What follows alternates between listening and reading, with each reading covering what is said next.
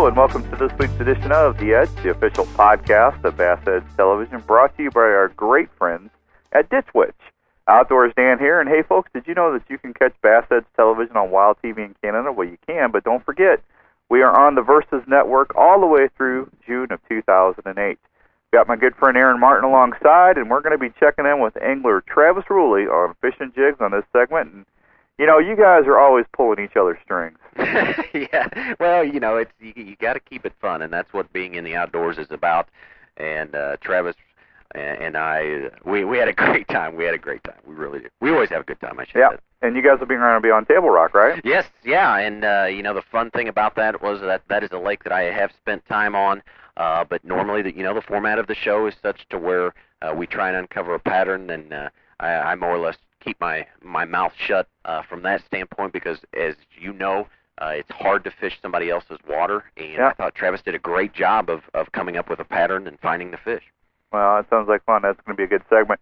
Hey, and we're also going to have a great inside edge segment for all you boat nuts out there. I think you'll really enjoy that section. And all that, plus Aaron and I are going to be right here on the edge. You're listening to The Edge, the official audio program of Bass Edge. Brought to you in part by Ditch Witch's On. Experience the revolution. Oh, look here. I got one. I got one. Look here. I mean, he whacked that football jig. The blades will dictate a lot of times the speed of the retrieve or the depth of that bait. Oh, good fish. Good fish. Did you see him come off that log? Whoa, look at that son of a gun, man. That's awesome. You know, you got to just stay after it. Fishing is not easy. Oh, man, that's a toad. This is unbelievable. Outdoors Dan, Aaron Martin here, or Aaron Martin Outdoors Dan, however you want to say. He is more important than I am, folks, because he gets new boat skins and shirts way before I. Oh, wait a minute. I've never got one. oh, how you doing, Aaron? Ah, hey Dan, I am doing great. Did you say something earlier? Uh, I didn't hear. I didn't. Okay, all right. I didn't hear something. All right. What? What? I, I must have had the volume turned down. That's okay. I I don't know. Hey, I do want to thank you though. You did take me out for dinner. Well, wait a minute. No, you didn't. No, actually, uh, that was Jeff that that uh, took us out for dinner. That was Yeah. a great time, wasn't it? Yeah, I want to. Yeah, thanks to all the Jeff and uh, family up there in Iowa at Ditch Witch. They were great, great hosts for us that night. You know what? I can't believe it, but you're going to start filming again. I know it, it is hard to believe, but the exciting. This is the earliest that we have ever started, Dan, and one of the great things I, I think ultimately uh, the viewers and our fans are going to be the ultimate benefactors of this because by starting in March of where we're heading out, um, you know, just here in a couple days we hit the road. Springtime spawn. It, it's it's going to be a great show, and that's all I'm going to say about that because it is it is lights out. You know, with the spring, man, the weather that you're going to have to put up with. I know it just gives me fits turkey hunting, but uh, and I'm going to be turkey hunting here on uh, in like two weeks. I can't believe it already. But you know, one day it's 70 degrees, the next day it's you got you got hail or you got ice coming in. It's just nuts. Yeah, g- great point. And you know, I I would say one of the questions that I get asked the most is how can you consistently go out and put uh, fish in a in the boat on a regular basis? And you know, I, I think a lot of it comes back to being able to define uh, seasonal patterns. And you know, oftentimes, you know, if you think about it, bass really they don't have calendars, and so the I like to look at it from the standpoint of, of breaking it down into seasonal conditions because by doing that, you're actually able to eliminate a lot of water. And what I mean by that is, is where do you start? And if you understand what is going on with each of uh, the seasonal conditions, and, and meaning spring, you know, summer, uh, fall, and winter, and specifically spring, you know, really spring is a, a violent time just because you have a, a lot of factors that that gets thrown into the equation, such as the weather that you spoke of. You know, one day you have uh, the the the outdoor air temperature, you know, it might be bright and sunny, it might be 70 degrees. The next day, it might be sleeting or uh, a cold rain come in in the runoff, and it changes that surface temperature. So there's a lot of things to look at, but by understanding the spring, you really you just break it down into a pre-spawn, a spawn, and a post-spawn, and that will be one of the areas that we're going to get into here in the next couple of weeks. That that we'll share some tidbits on these seasonal conditions and understanding that. But you know, depending on where you're at geographically, that spawn is already in full swing. Maybe as you head further north, uh, there's they're still very much in a pre-spawn. Uh, but I think that's definitely something that, that we will spend some time on here in the upcoming weeks is understanding those seasonal conditions, and ultimately it'll simplify your fishing day. Absolutely. When I start seeing bass swimming with roses and candy, I know the spawn is on. There you go. there you go. Hey, you know what? Uh, we need to take a break. When we come back, you're going to hear Travis Rulle fishing on Table Rock Lake right here on the edge. Give any type of boat the edge with MegaWare Keel Guard. It's simple to install, and we can now beach our boat anywhere. If you own a boat, you need one of these. MegaWare Keel Guard protects the keel of your boat from sand abrasion, from underwater obstructions, even concrete boat ramps. Kit started under $140, and best yet, it's guaranteed to keep on protecting for life. Thanks, MegaWare Keel Guard. Thanks, MegaWare Keel Guard.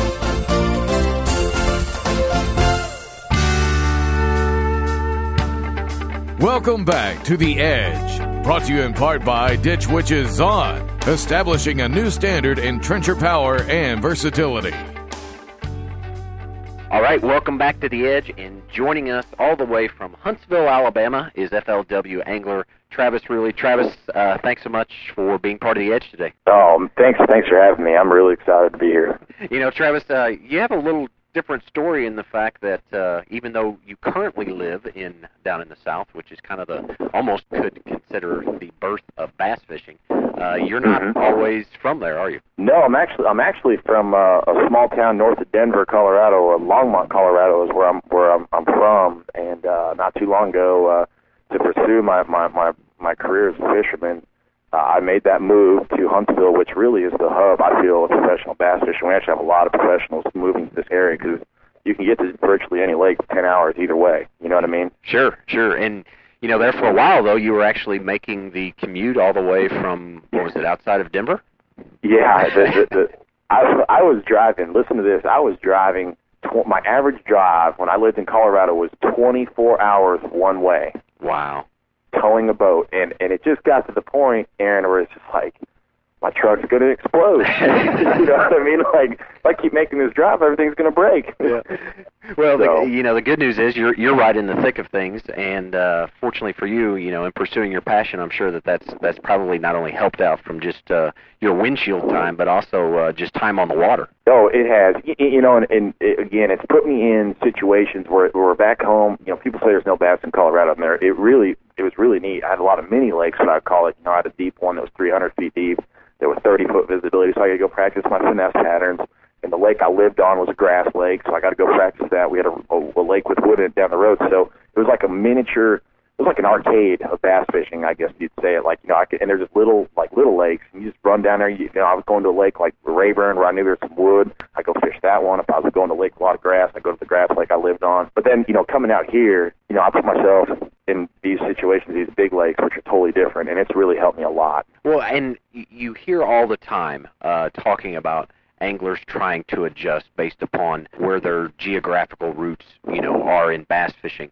Coming from the west, or I would consider, I guess it's uh, west relative to where you're at in the country, but going from say Colorado to Alabama, was that a big adjustment? Yes, uh, you know, here in Alabama, you know, we got the famous Tennessee River. You know, we have a lot of with the Coosa River, and in Colorado, we don't have river bass fishing. Which these these rivers, when you say river, first thing to mind, you think of flowing water, which we do have, know, very slow flowing water, but they do fish like lakes, but they are still river fish, and they, you know, they relate to current stuff like that. So, uh, coming out here and, and experiencing that uh, was was really neat, you know. And, and and when I first moved out here, I moved to Guntersville, and I lived on the lake, and I fished it every day. I mean, I saved up money when I lived in Colorado, where I didn't have to work, and I fished every day. I mean, even if it was, you know, between big tournaments, I'd fish every little tournament I could, whether it's ten boats or fifty boats. But I knew that you know I had to put myself in the fast lane, you know, learning curve on these rivers out here, to, to you know, because where I felt that was maybe my weaker point in my game where actually I learned learned how to fish and adapt to rivers. So I mean, it really helped me out, rounding out my game, moving here, and I really, like I said, I I, I forced myself to fish every day, and it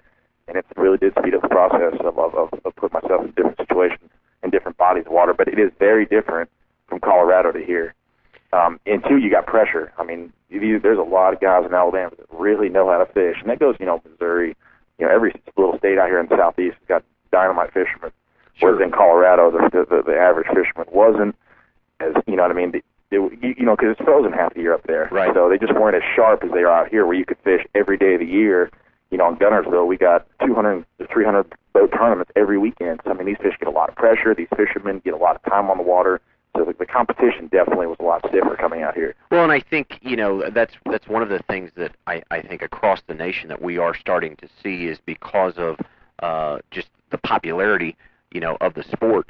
Uh, things that you used to give you the edge way back when, you know, just just look at technology, um, but also just individuals you know, I guess desire to learn about this sport, um, that that learning curve has, has become quite steep. You know, and and people are, you know, high schoolers for for instance. I just saw to you know to where high schools now actually have bass clubs and things like that. Look at the college, the CBAA, you know, Collegiate Bass Anglers Association. You're seeing a whole group of anglers starting at a lot younger age. And I'll tell you, you know, being around some of the veterans and stuff like that, and they're just, you know, they always, you can always hear them. You know, it's like, man, these kids, I mean, all the information that we worked so hard and, and, and for so long to learn, and they they got it at their fingertips. I mean, we can learn in two years what it took. You know, say some of our, our great veterans have took their whole life to learn because it's out there now, and it's gotten, like you said, it's gotten so popular where you can go read a book about bass fishing, and then you know, obviously, time on the water is the most valuable thing you can have. Sure. But you can, I mean, you you just, there's just so much out there sure that you can learn and it, it it's just unbelievable and then again as, as big as the money's getting big people are you know able to do this more full time and not have you know the other job you know what I mean? It's it's it's, it's unbelievable. It really is where the sport's going. Yeah, and certainly we appreciate the uh, the veterans oh, pioneering they're, they're the road for us. And uh, but yeah, I really think you know that uh, you know there are no secrets anymore. I know certainly on Bass Edge we push you guys to to really divulge your secrets and and uh, you know get in there and figure out what what you're thinking and why you make the decisions you know that you make right. and which which brings us really to our next point you know we had the opportunity to spend uh, a day on the water together on table rock lake and and you know before you set the stage for us as, as far as what table rock lake is you know one of the reasons that we had had picked you was because of of your southern based roots now uh, you know, being um, more familiar with that style of fishing and the western style of fishing, but really puts you on a situation to where you've got to get out there and figure out what the fish are doing. Can you talk a little bit about Table Rock Lake and perhaps how it differs against some of the uh, the bodies of water that you're used to fishing? Oh yeah, you got it. And, and Table Rock, it, it, it's one of them. It's it's in that uh, Highland Reservoir category. Um, but again, it's the White River. It's dammed up. And if you ever get a chance to go out Table Rock, you'll see a row of trees out in 50 feet of water or 80 feet of water. It's really cool, but it's it's deep, it's clear, it's rocky. There's no grass, and I, I consider myself more of a grass fisherman, but yet I still have some experience fishing deep, clear water. Uh, you know, fishing out west. But Table Rock is is a really neat place. I mean, you can you can go up the James River or or or the King's Arm. You know, there's just a different look. You can go catch a largemouth at two feet of water, and then at the same time you can go out and 30 to 40 feet of water and go catch spotted bass, smallmouth, and, and you know even largemouth. Sure. Yeah, but again, it's that deep, clear Highland reservoir, no grass, you know, all rock, a lot of trees. You know, trees just you know sitting in 40 feet of water where they top out, you know, 10, 15 feet under the surface. So I mean, it really is unique in that sense. I mean, there's there's other lakes, you know, out here in the southeast and up in the northeast that are, that are kind of like it, but there's just that Highland reservoir. There's just it's it's, just a, it's like a region. You know, all those lakes around Missouri and Arkansas and Oklahoma. It's like it's a little region where the lakes are really unique in a way. Yeah. Well, and the other thing that I appreciate about it is, is not only does it have the the three species, the spotted bass, you know, smallmouth, largemouth, but of course, I'm still not convinced. And we'll get into this in just a second that we didn't catch uh, the fourth species, which is the hybrid, the mean mouth between the spotted bass and the smallmouth. Um, but also, you know, it has the river systems. You can stay in that deep, clear water, do some offshore uh, structure fishing, but then you can also migrate back into uh, towards into the rivers, get into some stained water, and do your traditional, you know, power fishing type uh, situations. Um, you know, t- when when we started out that day, it's like it's magical when you bring out a uh, uh, the cameras. It's like you can, if it's been dry, you're gonna get rain. If it's been, you know, calm, you're gonna get wind. But our situation was that, you know, leading up to that, prior to all of us getting into town, they had, uh, you know, about five days of, of very cloudy, windy, rainy conditions, and then of course when we show up, uh, it was bluebird skies and uh, very, very little wind, with the exception of a, of a couple hours uh, there in, the, in about the midst of, of the day.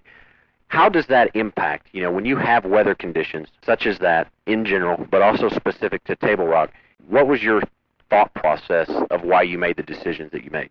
Well, again, you know, like you said, you know, the days leading up to when we when we were there were cloudy, windy. you know, you, you hear those rumors. I mean, I heard it took 20 pounds to win. Everyone was catching them, catching them. And, and what happens on lakes like Table Rock and well, any lake across country is the light condition is so severe on a bluebird day, which what we had on day one, the day we were there, compared to the, just the day before. And what happens is that light, especially in clear water, it's almost like it hurts the fish's eyes. You know what I mean? I, that, that's kind of the way I feel about it. But I mean, it is, it's proven that you know under light under light conditions that that fish will make that movement, you know, to, and, and move to where they can find themselves in a little more comfortable situation where it's not so bright. You know, and that's a perfect example is you know why is why do you go out bass fishing? You know, a lot of weekend anglers, and they always say the best time to fish is in the morning and the evening. Well, that's because the the the, the sun is not directly over the lake, and it's not that severe bright condition. You know, allows the fish to move up shallow, feed, and roam you know what I mean? And then when that sun comes out, they go, they suck right back out in that deeper water or next to trees or whatever. But on a lake like Table Rock, which I knew if we did get bluebird skies, I'd have to back off and I'd have to fish slower, uh, being that it was in that transition, that fall, almost transition to winter, but we were still there pretty much in the fall. But I knew it was going to be tough because that was such a serious front that moved in, and then when when it came out, when we were there, it was just bluebird, and I knew it was going to be bluebird for days. You know, so I knew it was a severe weather change. When when we got there, it was going to be tough. So on a lake like Table Rock, they make that movement much larger than if they had a lake that was cloud like muddy. Well, and I always tie it to you know really two things. One is going to be food source, and secondly is going to be comfort. You know, and you speak of the light penetration, um, but the other thing of how that translates into food source, if we think about it, you know, that time of year, you know, obviously bait fish and the presence of bait fish has a lot to do with uh, where the bass are going to be. But the, the very same things that impact bass are the same things that are impacted or driving the bait, fish. You got it. And they and they say that you know it, that food chain with the light starts at the very bottom at that zooplankton. Uh, it affects them and it pushes them down deeper in the water column, and then again follows the shads, follows the bass. So it's not just the bass that I guess would hurt their eyes. It's almost like the whole food chain, and you'll see it on your graphs, you know, especially on lakes like that. You'll see life on breaks in that 10 to 12 feet of water, 15 feet of water on a cloudy day. You know, when I say life, I'm saying like you'll see bait on your your your, your depth finder. You'll see arches, and then on a bright day like what we had, is like you almost you go start graphing out 30 feet of water, and there's those same arches that were not there the day before, and the clouds are there now in the sun. Sure. And it's almost like the whole food chain just like, oh man, it's bright. I'm out of here. You know what I mean? Sure. Now, do you notice uh, a difference uh, com- as compared to clear water versus dirty water on a bluebird calm day? Exactly, and that's what I was getting at. Is on a, cloudy body of water, that cloudy water filters out that sun. So if let's say you're catching them in a foot of water on the on day one when it's cloudy, you know, for instance, like out here on Wheeler Lake in Alabama where I live on, I'll catch them in a foot of water on a cloudy day, and then I'll catch them in five foot of water on a bright sunny day. That that movement is much shorter because that muddy water filters out that light. Whereas on Table Rock, you'll catch them in 15 feet of water or 10 foot of water on that cloudy, windy day, and then on a bright sunny day the next day, you're going to catch them in 30 feet of water. And you know, we actually we started in the clear water, uh, the crystal clear water. Um, mm-hmm. Started out there. Then we had a situation to where some, some a little bit of wind and, and kind of a, a, a small, what I would consider a secondary uh, front just kind of came through real quick, and then it went back to bluebird skies. Um, walk us through quickly on you know where we started at in the clear water. Then we made that adjustment, throwing some spinner baits, and then we wound up uh, you know really picking exactly. up that jig. Um, what happened was, you know, we started out, we started out in that clear water, um, and then we, what I, what I did is I, you know, first off, again, went in there real quick, try to figure out what that depth zone. I was telling you, I knew it was to be tough with that bluebird, so we started in the clear water. Started out shallow in the morning because the sunlight isn't as bright. Um, and then luckily, you know, we caught some fish that helped us clue in. I, it, it seemed like the fish were suspended in the trees. You know, I kind of got on that bite where I'd take, cast that jig out and I'd let it drape over a limb that was in a submerged tree over, you know, 18, 20 feet of water. And I just I'd hold it up and I'd bring it up to that limb and I'd shake it and I'd let it fall back down. And then they were eating it there. But one, you know, later on the day, as the day progressed, we got a little bit of wind, and that that comes down to adjusting by the minute. You know, being aware you're, you're aware of, of the conditions around you and as they change like I said, light conditions, wind, and we got lucky where we got a little break there, a little little window where a wind came out and, and started blowing up against the bank, and um, we made that adjustment. We moved shallow.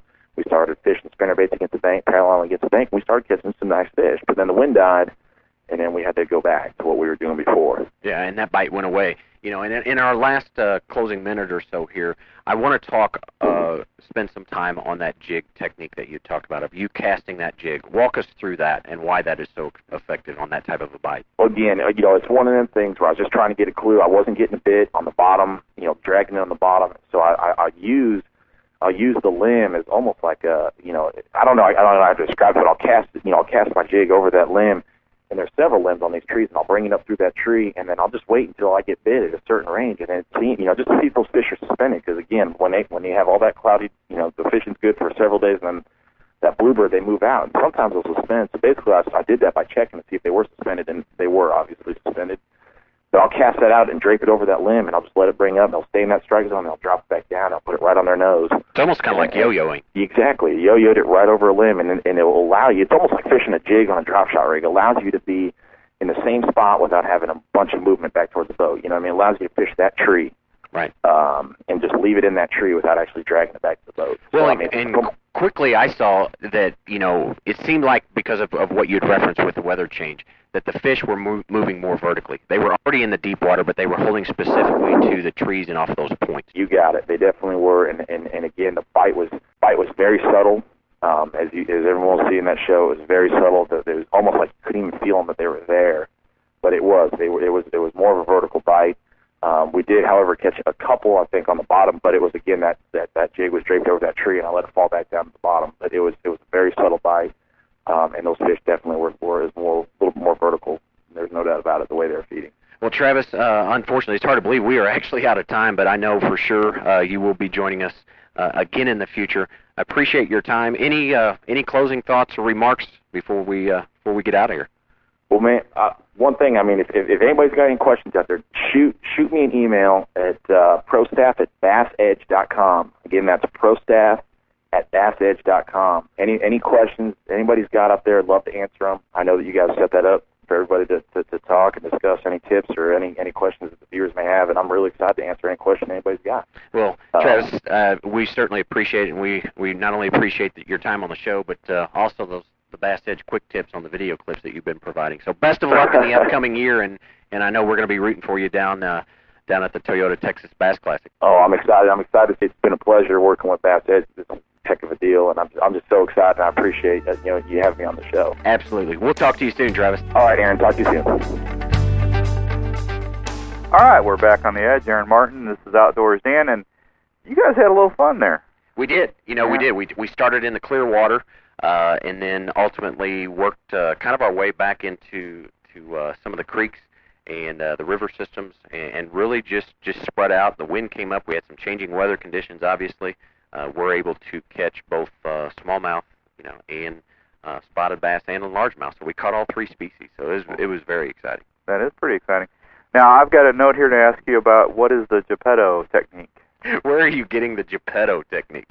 Uh, some about you know Geppetto. He was a puppeteer. He made Pinocchio. Geppetto. Okay. The Geppetto technique. All right, here we go. All right, That- you got kids. Can't you on, on understand? the marionette, I, I guess what you're talking about. Well, uh, for those of you who have not seen the show, Travis uncovered a pattern to where we were fishing uh, these little bluff end pockets, and what I mean by that is it had standing timber uh, that you could actually see coming out of uh, breaking the the surface of the water, and right off these points along this river channel, he would cast into these clusters of trees, and and underwater, the water did have a little bit of color to it, but under the water there would be tree limbs that would be protruding uh, from each of, of the standing timber.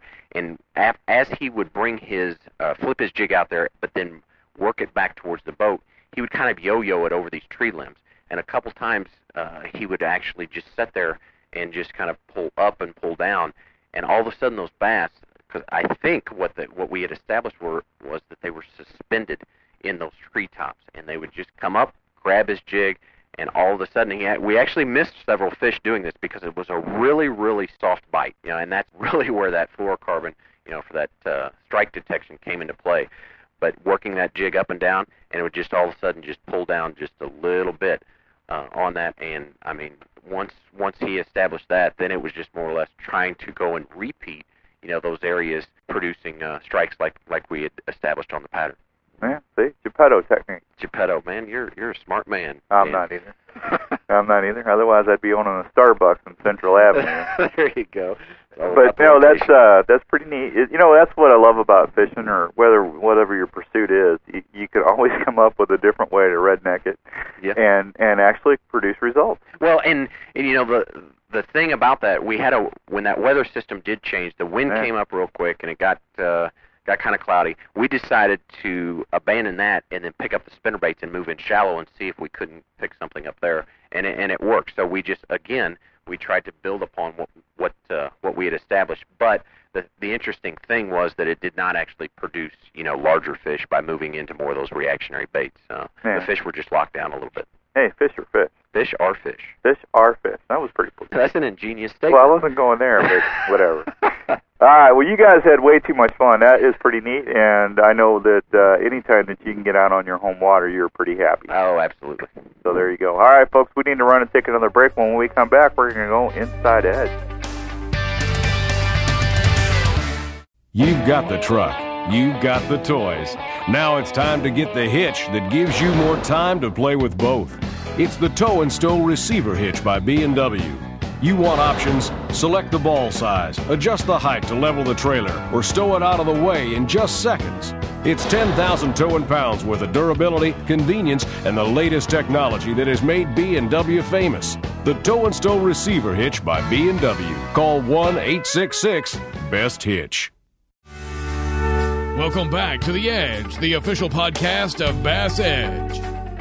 All right, welcome back to the Edge, and joining us today to actually go into detail not only when selecting a bass boat, but really just talk about uh, the overall product in general, and that is President and CEO of Legend Boats, Randy Qualls. Randy, thanks so much uh, for being part of the Edge. Uh, thanks, Aaron, for letting me have some time on the radio here to talk about it. In this day and age, when you've got a uh, a market that has obviously a lot of choices concerning selecting a boat, I'm asked all the time. Obviously, when we're out touring, you know, taping and and the tournaments of of how and why we would select Legend, but what is the difference you know coming straight from from the manufacturer what is the difference of a, of a legend boat and why that you know that boat is uh, obviously superior to some of the other choices that are out there Well, one big thing that you know I would ask people that or think people should look at when they buy a boat is the ride of the boat. And our boat's superior ride because we don't trap air or water underneath. And what I mean by that is it's a V hull. Uh, when you look at a lot of boats, they'll have upturns under the bottom of the boat where they trap water and trap air, and they do that because the boats are typically a little bit heavier, and it allows the boats to lift off of the surface. Uh, but what that does when they come down off of a wave, they'll hit the water and, and trap water underneath it, and it gives you a jarring ride. Where our entry into the water after you know you're airborne or, or in larger waves just allows all the water to roll off the sides and ensuring a softer ride. so then you know a lot of it has to do with on a ride then is, is the trapping of air is that is that right Well, a lot of it is trapping uh, air, but when you trap air, you also trap water. And a lot of companies trap air to pick up speed, basically. You know, Ah. it, it funnels air under their boat instead of water, uh, and and they feel like it picks up speed and gives the boat more lift. Uh, and we've done a couple other changes to ensure a real uh, dry ride as well as a real smooth ride.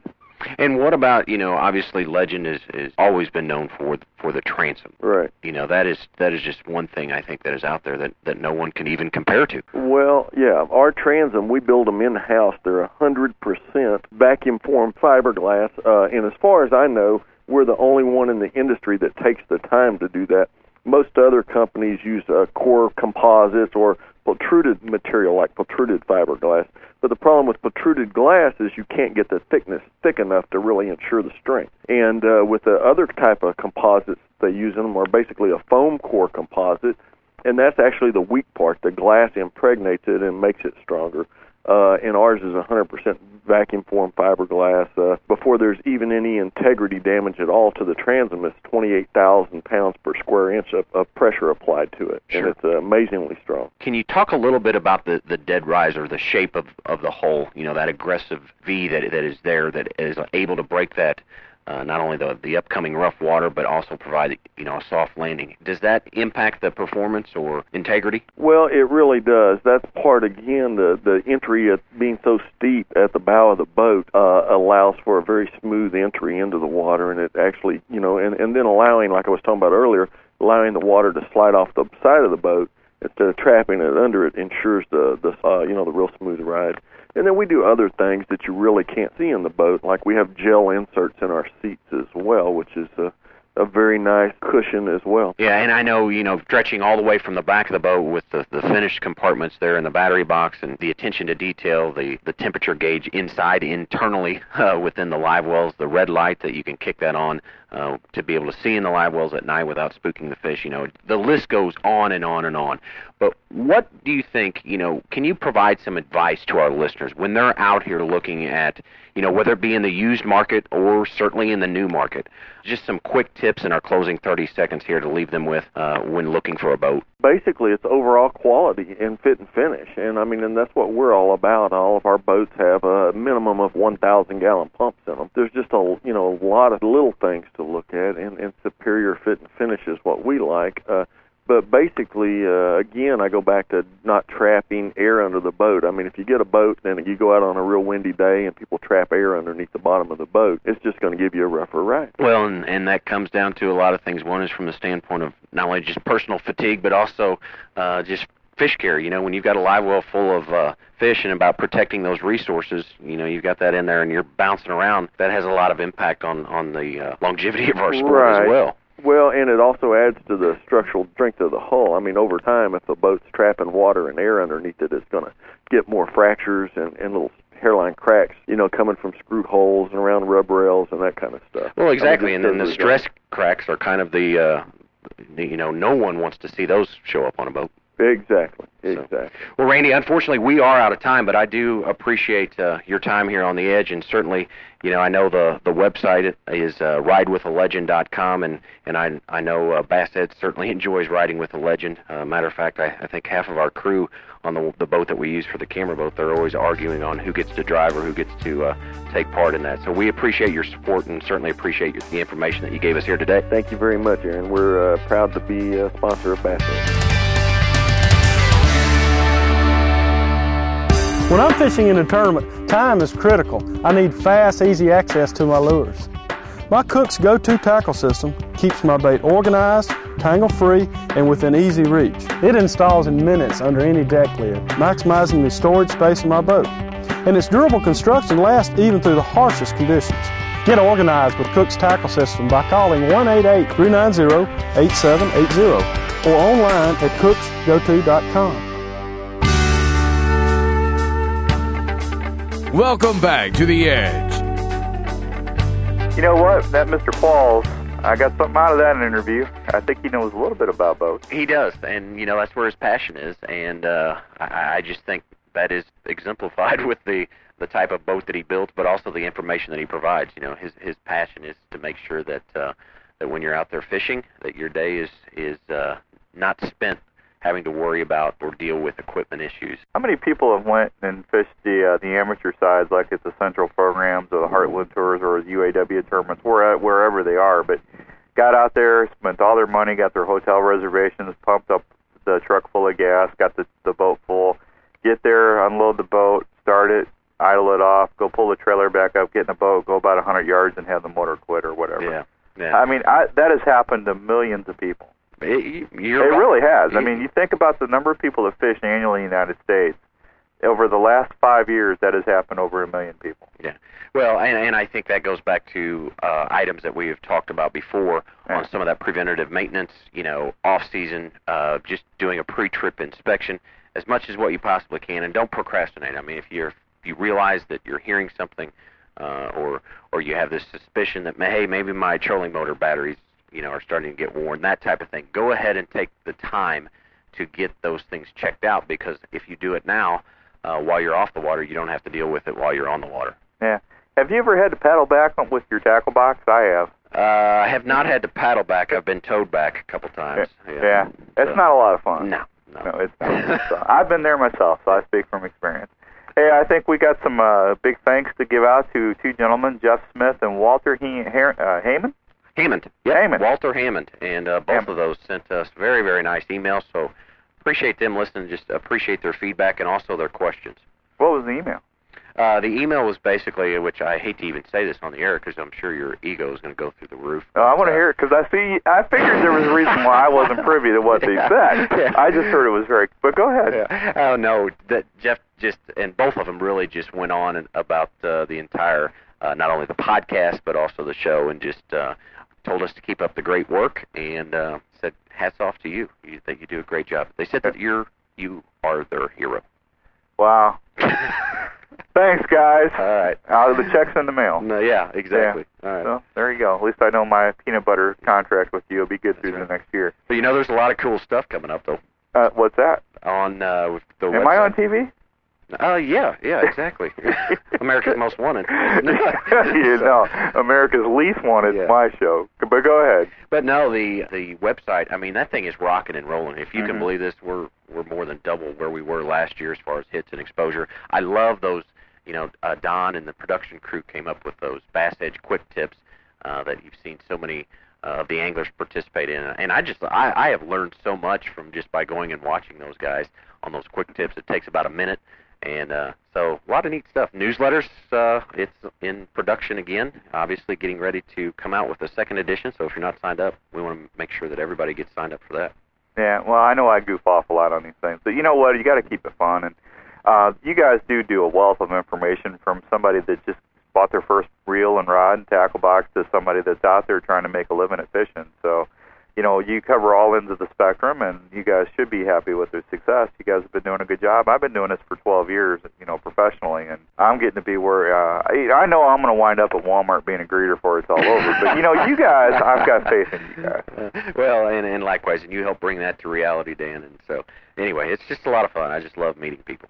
Well, there you go. All right. Well, I tell you what, if you want to send us a wonderful email, you're more than welcome to, and you know, help Aaron out a little bit, folks. I, you know, I, I know I get a lot of compliments, but Aaron needs some too.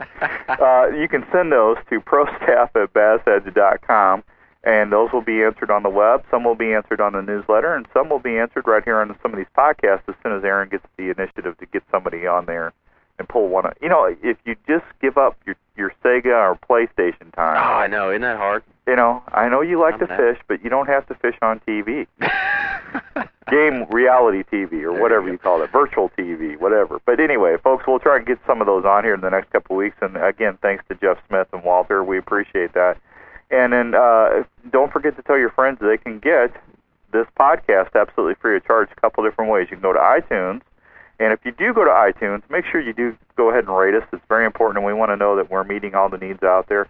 Also, bassedge.com, you can pull the podcast directly off of that. And don't forget about the newsletter. Aaron just touched about that, and all the guys are working hard on that. And I know you want to say uh, say congratulations to the uh, gentleman that's mainly responsible for that. Aaron, go ahead. Yeah, Steve Brigman. You know, I mean, he's doing. Uh, again, we have an award-winning journalist on our hands, and so hats off to him. I, we've just gotten tremendous feedback from that.